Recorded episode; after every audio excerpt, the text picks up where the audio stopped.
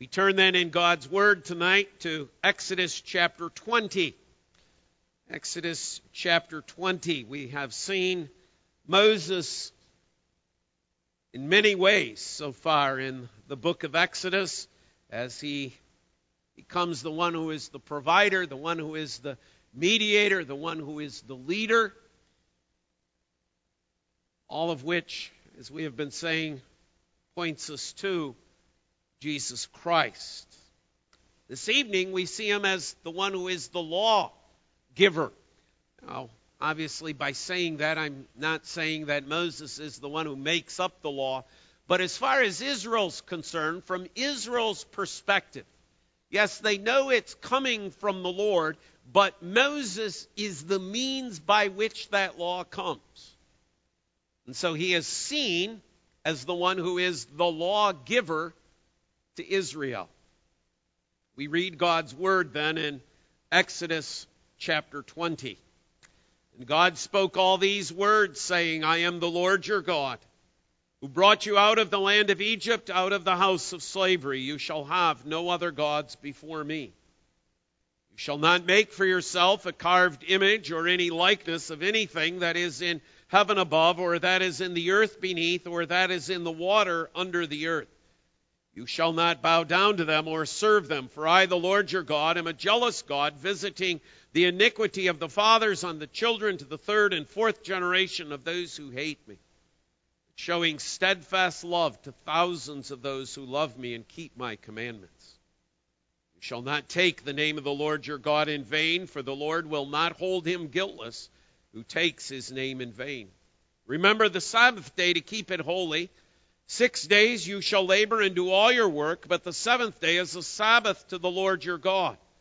On it you shall not do any work, you or your son or your daughter, your male servant or your female servant, or your livestock, or the sojourner who is within your gates. For in six days the Lord made heaven and earth, the sea and all that is in them, and rested on the seventh day. Therefore the Lord blessed the Sabbath day and made it holy. Honor your father and your mother, that your days may be long in the land that the Lord your God is giving you. You shall not murder. You shall not commit adultery. You shall not steal. You shall not bear false witness against your neighbor. You shall not covet your neighbor's house. You shall not covet your neighbor's wife, or his male servant, or his female servant, or his ox, or his donkey, or anything that is your neighbor's. As far the reading of God's word this evening. I invite you to keep it open tonight as well. Let's bow in prayer. Father, as the psalmist has told us, your word is sweeter than honey from the honeycomb. Father, as we look at your, at your law again tonight, we just pray, Father, that you would enable us to see this with eyes that seek, with ears that hear, and with minds that understand. Father, we long be able to live as people that live out your law in front of a dying world. All this we pray in Christ's name. Amen. Amen. So, two points Moses, the lawgiver, Jesus Christ, the lawgiver. There is indeed a kind of a, a very remarkable comparison that we can make here between that which we find in Exodus chapter 20 and beyond and that which we find in Matthew chapter 5, which will be our New Testament passage that we'll be turning to in a few minutes. But let's, but let's spend a few moments here first thinking about and reflecting on what is taking place in Exodus chapter 20. First of all, there's, there's sort of a timing issue here. And the question is exactly when were these commandments given? I think if you, you put the account together, okay, eh, as, as, you, as you read through the account, that the best way to understand when the verses that I just read were given would be to understand them to come after verse 21. That it's after the people are afraid, after the thunder, after the flashes of lightning, after the sound of the trumpet, after the mountain smoking. And the people say, You go up, you go up. And then we read in 21 that the people stood far off while Moses drew to the thick darkness where God was. Then God speaks. This is what you are to say. So, the first thing we want to note is that these laws are received on the Mount. Now, not only are these laws given, but when we come to the story and the account in Exodus chapter 32, okay, of Moses coming down from the mount, finally, okay, and there the people are what? Worshiping the golden calf. What does Moses do? But in his anger, he takes the tablets that God has given, he throws them down in a fit of rage, breaks them, and then we have the whole account of what we do with the golden calf. But then God says, Moses, come up here again. And Moses again ascends the mount. There Moses receives again this law, written as we are told with the very finger of God in stone tablets. So, where does this occur is indeed an important thing. God didn't dictate this to them while they were in Egypt. God didn't dictate this to them, to Moses, while they were at Marah, while they were at Elim, while they were in the desert, complaining, while they were at Rephidim. He waits to communicate this until they are at the mountain. When they are at the mountain, when they are there as his covenant people, when God has fulfilled his promise, his promise to deliver, his promise to save, when that has been completed, then it's God comes and says. Now there's an important understanding in that is that God didn't come to them in Egypt and say, Now, people, listen. All right? I've talked to Moses, and Moses is now going to communicate to you I spoke to him out of the burning bush, and Moses is now going to communicate to you the following I am the Lord your God, brought you out of the land of Egypt. You'll have no other gods before me. Now, if you do all these things, if you keep these thing, these ten things, I'm going to give you a year or so, and if you keep the ten, then I'll deliver you from your slavery. Then I'll bring you to a land of milk and honey. It wasn't that God gave these laws in order for the Israelites to earn their deliverance. God gave these laws too after he had delivered them, after he had saved them on the mountain. See, that's why we, we need to underscore that. We need to, we need to be reminded of that that this law's purpose was never to function as a salvation tool. God never gave the law as the means by which the Israelites could be saved. It was given to them as an expression of their gratitude and thankfulness for the deliverance God has given to them and how they were to live, how they were to live as his covenant people. Moses, the lawgiver, received that law on the Mount. Secondly, the second thing to note is that Exodus 20, the verses I read, verses 1 through 17, are but the summary. They are not the whole. They are not the complete law that Moses received. It's not, you know, oftentimes the picture is here comes Moses down from the mountain, and here we have these, these Ten Commandments printed on it.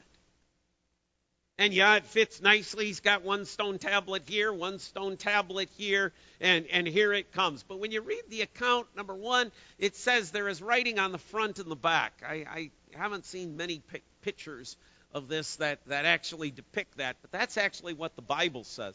But there's a whole lot more on here. The Ten Commandments, that which we read here, are but the summary of God's law. This is not the entirety of the law. It's not like the only thing God set before him were these ten statements. But these ten statements serve as the summary of the whole. The third thing to note then is that there are various parts to this law. typically we divide the law into to three parts. We talk about the moral law. Generally speaking, that, that refers to the summary. But there is also the ceremonial law. There is also the civil law that is given. And if you page through, okay, all you, all you got to do is look starting at chapter 20, verse 22. Now there's laws about altars. Then there's laws about slaves, how, how they're to treat their slaves. Keep going. At the end of chapter 21, there's laws about restitution. There's laws about social justice in chapter 22. Chapter 23 continues that. There is the, the fact that not only when we get done there, but then there are laws that are given regarding the building of the tabernacle. There are laws that are given in the book of Exodus, all of which, okay, all of which is occurring up there on Sinai. All of which Moses is receiving. Moses is getting all of this. So the Ten Commandments are but a, a summary of it. But yes, we'd say they're, they're the, the moral law, they're the, the point and center, they're, they're sort of the heart of the law. But God expands well beyond that to include many and a variety of circumstances and situations. You get into the book of Leviticus, and it, it's remarkable how in depth a skin rash can become in the camp of Israel. And the rules and requirements regarding skin rashes, the rules and requirements regarding sacrifice, all of which God has given to them. Plus, there's all the civil laws. What do we do in the case of murder? How do we handle that situation? What, what are to be the determining factors? Are, is all killing murder, or is there some killing that is not murder? How do we differentiate? God goes into detail explaining all of these things. And when you step back from it, you step back and you, you come to this understanding, this overwhelming understanding of the fact of you can't keep this. Nobody could keep this perfectly. Nobody would ever be able to follow everything that this law includes. Whether we talk about the summary in terms of the moral law, whether we talk about the ceremonial law, whether we talk about the civil law, the, the justice laws of the nation, it, it would be, it, it's virtually impossible for a sinful human being to keep that law. So God, in His grace and mercy, gives to them a priesthood, gives to them sacrifices, and says, Here's your means of atonement. I've given you my law. It overwhelms you. You won't be able to keep it. You won't be able to do. But I'll provide for you. I'll provide for you the sacrifice. Make sure your sacrifices always meet, for sure, this one requirement that they are without blemish, that they are clean, that they are spotless, that they are, in a sense, perfect. Always make sure that your sacrifice follows in that light.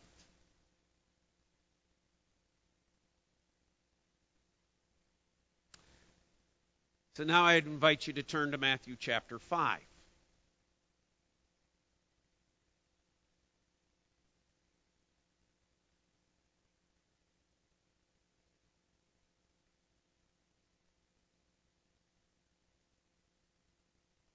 Let's read starting at verse 1.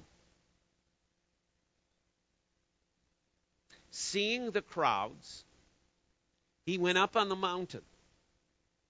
When he sat down, his disciples came to him. And he opened his mouth and taught them, saying, Blessed are the poor in spirit, for theirs is the kingdom of heaven. Blessed are those who mourn, for they shall be comforted. Blessed are the meek, for they shall inherit the earth. Blessed are those who hunger and thirst for righteousness, for they shall be satisfied. Blessed are the merciful, for they shall receive mercy. Blessed are the pure in heart, for they shall see God.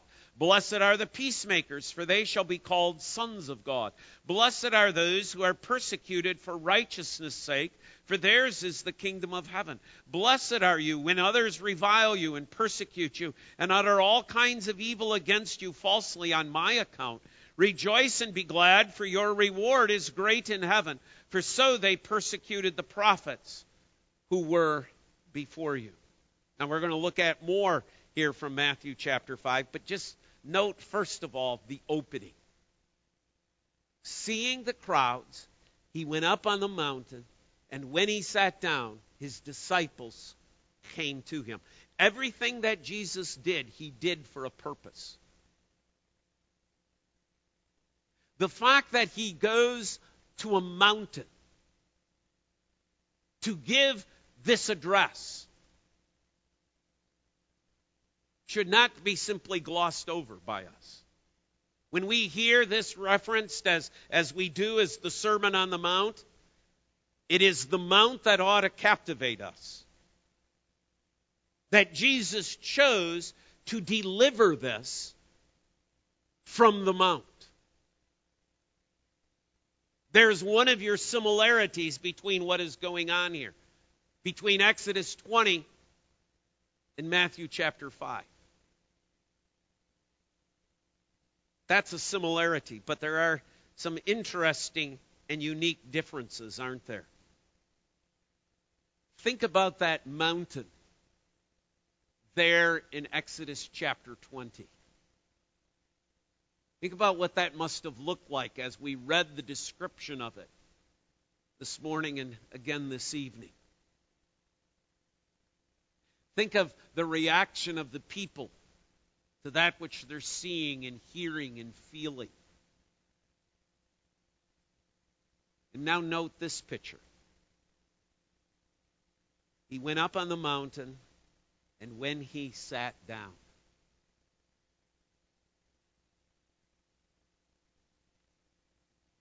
his disciples came to him. You see, you see the picture? It's much different than Sinai, isn't it? With its holiness and majesty and awe fear. Here is the Lord God on a mountain. He was on a mountain in Exodus 20 as well, wasn't he? But here he is again. He's sitting on the mountain, and people are able to come to him.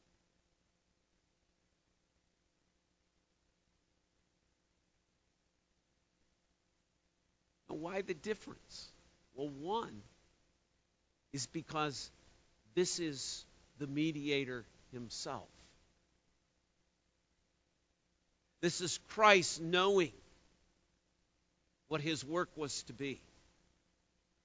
This is Christ as the lawgiver coming and addressing his people. Not in the, the same way that they were addressed at Sinai, but now they're addressed in a different way. They're addressed as his disciples. They're addressed as his people. They're addressed as those who have now come near.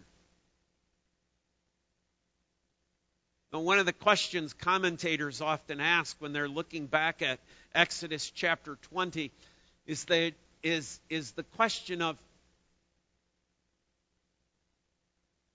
so in 19, God says, when you hear the trumpet, you may come and approach. The question commentators ask is what would have happened if the people had actually obeyed God? See, what happens is they disobey. What happens is they sin. They refuse to come up the mountain, even though God has invited them, even though God has said, Third day, you get to come. I'll sound the trumpet. Then you'll all know See, and there's that picture of that trumpet sounding louder and louder. It's as if God is pleading with those people, come, come, I've invited you, come to the mountain. One wonders, does one not? What would have happened if the people would have come? How would God have spoken? How would God have addressed? Well, that's a question we'll never know the answer to. But we do see a glimpse of it in Matthew chapter 5. We see what happens when they come to the one who is the Lord God of heaven and earth. Sitting there on the mountain, dressing his disciples. But there is another similarity as well. And, it, it's kind of interesting how these passages flow together because Jesus also starts with a summary that he declares, that which we know as these Beatitudes. Jesus coming to his disciples saying, Because you are Christians, because you are my disciples, this is how you are to live. It's not that we live this way in order to gain some salvation. It's not that we live this way in order to gain grace. This is the way we live as a response to that which we have been given. It's the same thing as Sinai.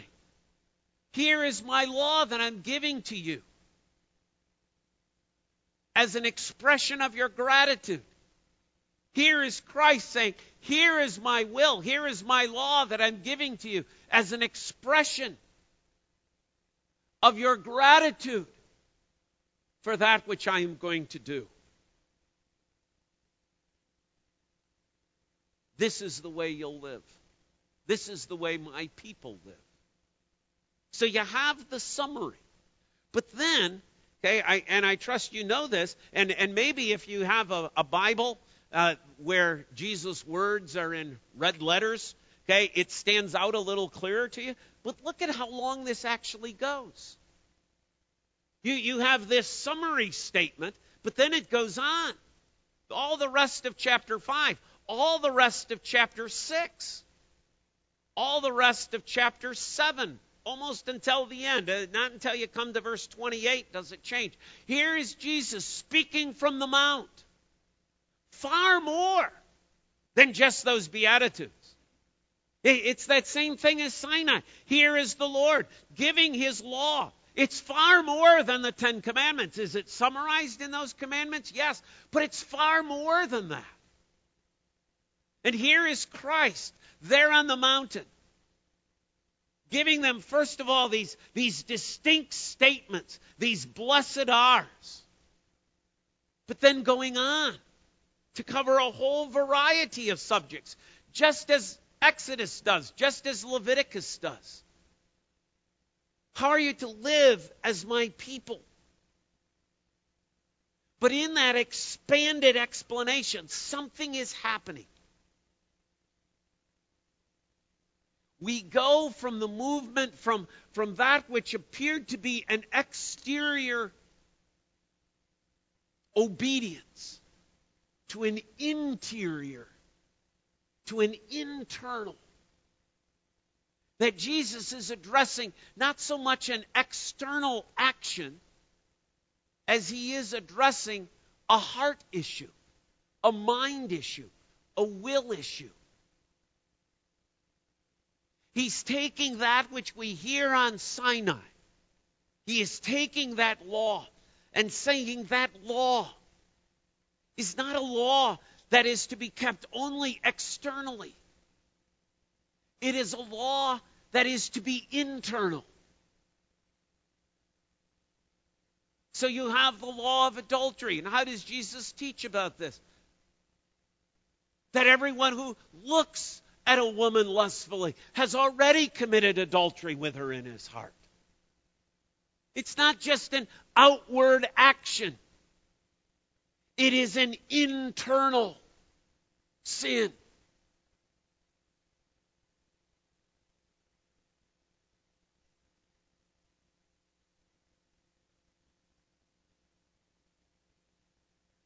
And when you think about that, when you, when you really read Matthew 5, 6, and 7, when you read how he speaks, of the faith that's called for,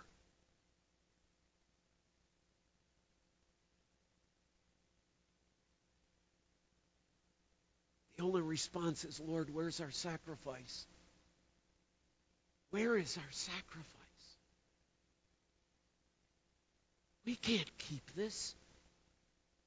We can't follow this. We can't do this.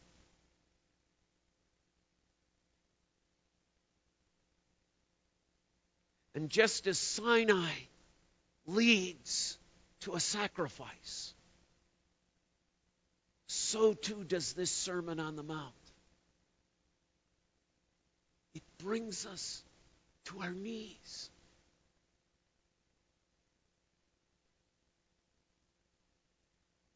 You know, we, we had this in Thursday Bible study the other day with the rich young ruler. You know, what must I do to inherit eternal life? And Jesus said, Well, you know, what are the commandments? And, you know, Jesus then says, You know, well, you shouldn't covet, you shouldn't steal, you shouldn't lie, you shouldn't kill, you know. And the guy says, All these I have kept. Jesus says, Yeah, but one thing you're lacking. You need to go sell all that you have and give to your poor, give to the poor.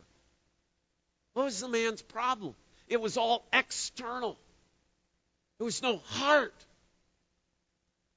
See, when you really hear Christ speak in the New Testament, it's not an easing of the law. It's not a lessening of the requirement. It's not a backing off. Hey, I'm Jesus. I'm sitting on the mountain. I, you know, I've heard it come to make life easy for you. I know it's a real, real hard thing to keep those Ten Commandments. Whew, man, and all that law of Moses, boy, that, that's got to be tough on you people. Trying to live by that. Well, I've come to make it easy. Here, listen. I would imagine there are probably countless people in churches who think that's what's going on in Matthew 5, 6, and 7.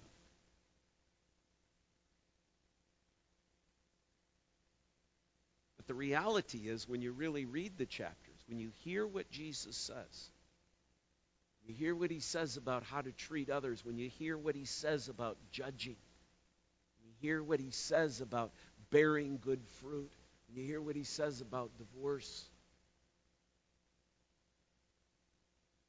come away from it going, it's pretty intense. It's pretty deep. This is actually harder than was Exodus chapter 20. This is harder than Leviticus. Because we're not just dealing with external actions. That, yes, of course, when we do them, are sin. But Jesus is saying you need to look internally as well.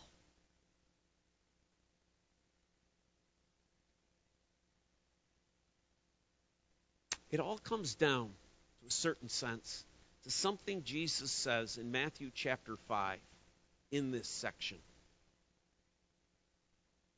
Go to verse 17.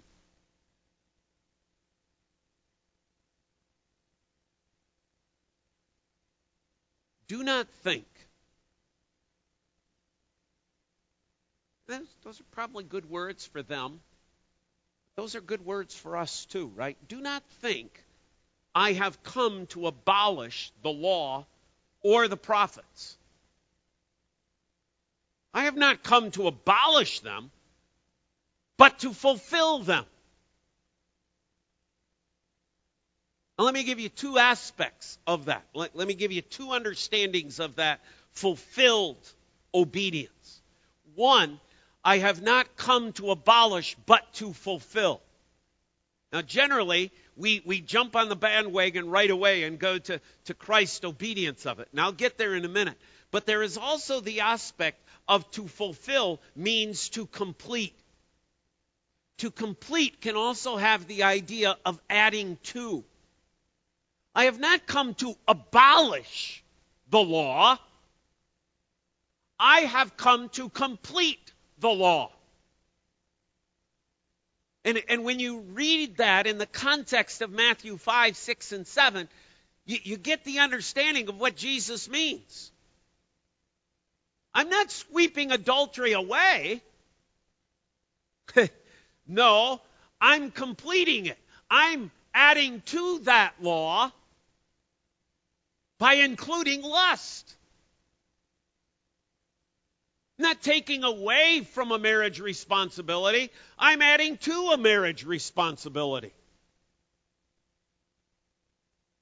And, and you can go throughout all the, the all of those chapters, whether it's about oaths, whether whether it's about bearing fruit. Jesus is coming back over and over and over again saying, Listen, you have the law. This is what it says. But, let me tell you, it means more than that. There is more involved than what you think is involved in these laws. So here comes Christ as the lawgiver, speaking from the mountain, giving a summary, and then expanding beyond it, and then saying, You see, I've not come to abolish it, but to fulfill it. Which only, in a sense, pulls us back further yet more and say, I can't do this.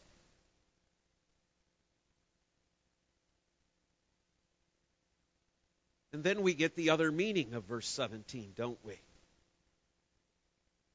I have not come to abolish them, but to fulfill them. I will complete them. I will do this. I will be the one who will perfectly keep the law. I will do all that Moses commanded to be done and I will command all, and I will fulfill all. That I am saying is a part of that law. I will do it all.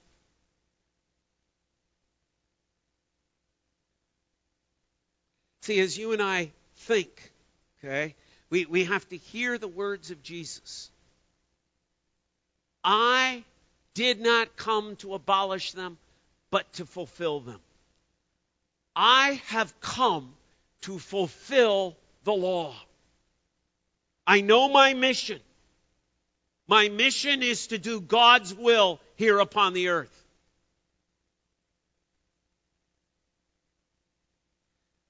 We tend to center so much, as well we should. I'm not saying there's anything wrong with it. But it's, it's the neglect that often gets us in trouble. We center so much on the work of Christ on the cross that we forget about the work of Christ in fulfilling all of the law. That sacrifice on the cross would have meant nothing if it were a blemished offering. See, just as in the Old Testament, that insistence that God has that that animal you need to bring is, is an animal that needs to be unblemished. Because God was picturing and pointing us to his Son. How is Christ unblemished? In that he kept perfectly the law. See, the lawgiver becomes the law keeper. The one who gives the law is the one who submits himself to the law. The one who declares the law from Sinai. The one who shakes the mountain. It's the one who comes and says, I fulfill that.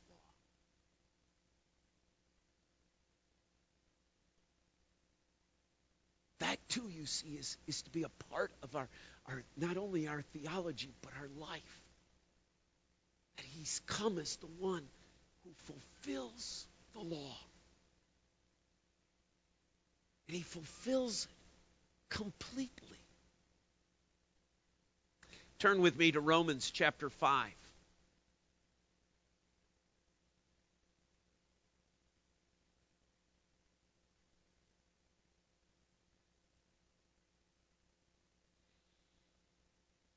Romans 5, verse 18. Therefore, as one trespass led to condemnation for all men, so one act of righteousness leads to justification and life for all men. For as by the one man's disobedience the many were made sinners, so by the one man's obedience the many will be made righteous. What is Paul calling our attention to? The cross? No. He's calling our attention to the life of Jesus, to the life of Christ here. And he's saying, look, watch, see, Adam disobeyed God's law. Israel disobeyed God's law. You disobey God's law. You disobey God's law from Sinai. You disobey God's law from the mount. I am a sinner. I cannot keep that law. I can't keep Sinai. I can't keep the Sermon on the Mount. But one did. One did. And in that perfect obedience, your and my righteousness is found.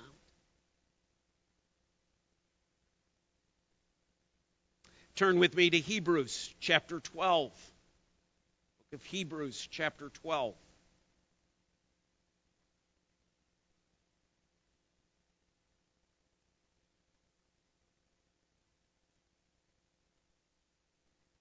We're going to pick it up at verse 18.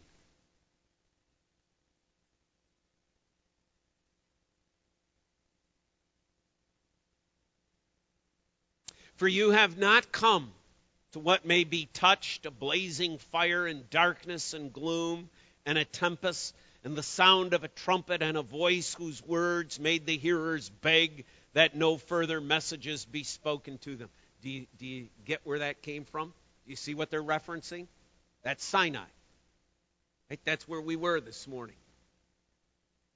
For they could not endure the order that was given. If even a beast touches the mountain, it shall be stoned. Indeed, so terrifying was the sight that Moses said, I tremble with fear. But you have come to Mount Zion to the city of the living God, the heavenly Jerusalem, and to innumerable angels in festal gathering, and to the assembly of the firstborn who are enrolled in heaven, and to God, the judge of all, and to the spirits of the righteous made perfect, and to Jesus, the mediator of a new covenant, and to the sprinkled blood that speaks a better word than the blood of Abel. See where he just took us? He just took us to Sinai. He said, but that's but that's not where I'm bringing you. I'm not bringing you back to Sinai. I'm bringing you to Mount Zion. I'm bringing you to another mountain. Another mountain that you're able to be brought to. Because of the mediator, because of the work of Christ. What is he referencing here? He is referencing that perfect obedience of Christ. He is saying, You tremble in fear because of your sin. God says, Come, come, come to me, all you who are fearful and heavy laden. Come, I will give you rest. I'll give rest for your soul. I'll give rest to your guilt. Because in my Son, the one who is the mediator of a new covenant, he is able to bring you not to Sinai, not to the mount where the sermon that he preached was at, but he's able to bring you to Zion, to glory, to eternity. He's able to bring you into my presence. You say, How can I? How can I ever approach that presence of God? Because of the obedience of Christ. His sin, his death on the cross justifies you. His death on the cross is the payment for all of your sin. But it is his obedience that covers you with his righteousness. That is our comfort. That is our hope. That is our peace. And God's people say, Amen. Father, as Moses went up on that mountain, he approached the thick darkness where you were. There in the midst of that darkness, you proclaim your law. Your Son proclaimed your law too from the mountain of Matthew chapter 5. But then he also approached the thick darkness. He entered in. Place where he cries out, My God, my God, why have you forsaken me? He too entered the thick darkness in order that we might never have to approach you in your judgment. That we might always be able, because of his obedience, to approach you clothed in the righteousness, the obedience of Christ. The people marveled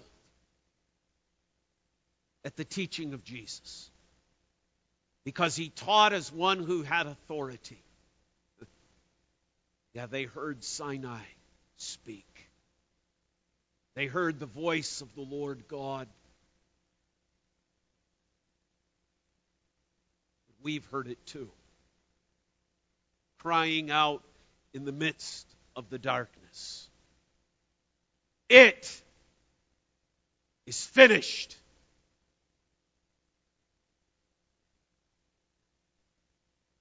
He obeyed, even unto death, so that we might be forever cleansed. In His name, and for His glory, we seek to live to glorify and honor Him. And God's people say, Amen. Number